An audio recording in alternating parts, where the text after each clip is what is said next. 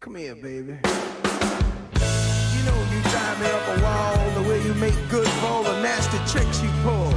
Seems like we're making up more than we're making love. And it always seems you got something on your mind other than me. Girl, you got to change your crazy ways. You hear me? Say you're leaving on a 7:30 train and that you're heading out to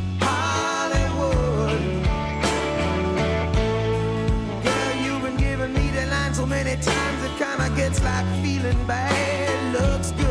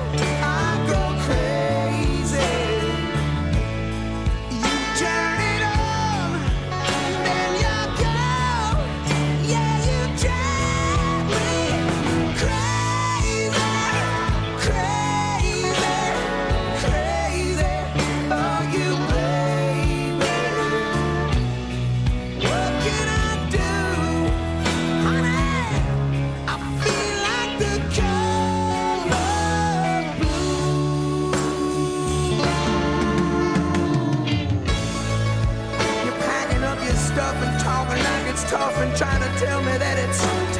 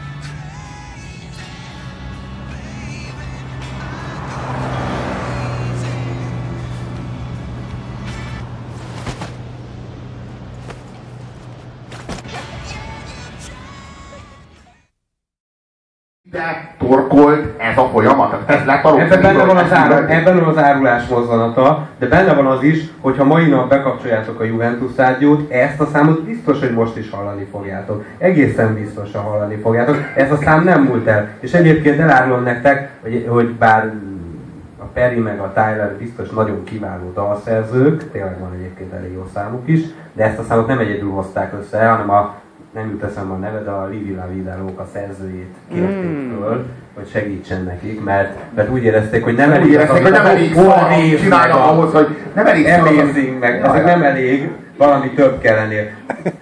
Ráadásul a leg, legabszurdabb történet, hogy állítólag, de hát ez akkora hazugság, hogy ezt nem tudok vele mit kezdeni, a klipnek a rendezője úgy kérte fel a Tylernek a lányát, hogy, hogy annak semmi köze az együtteshez. Oh, ne. Hát csak egy pont véletlenség, hogy ezt a, ezt a csinos lányt nézték ki Elisa Silverstone partneréül.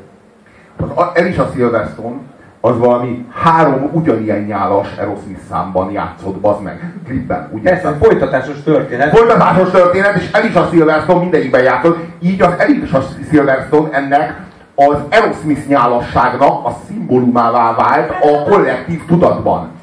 Hát ha ránézel az Elisa Silverstone-ra, rögtön a csontvelődben érzed ezt a nyálat folyni. Tehát így, a, tehát így ilyen, gyakorlatilag bele kondicionálva, mint a Pavlov kutyája, bazd meg. Meglátod az Alicia Silverstone, és rögtön kiver a víz.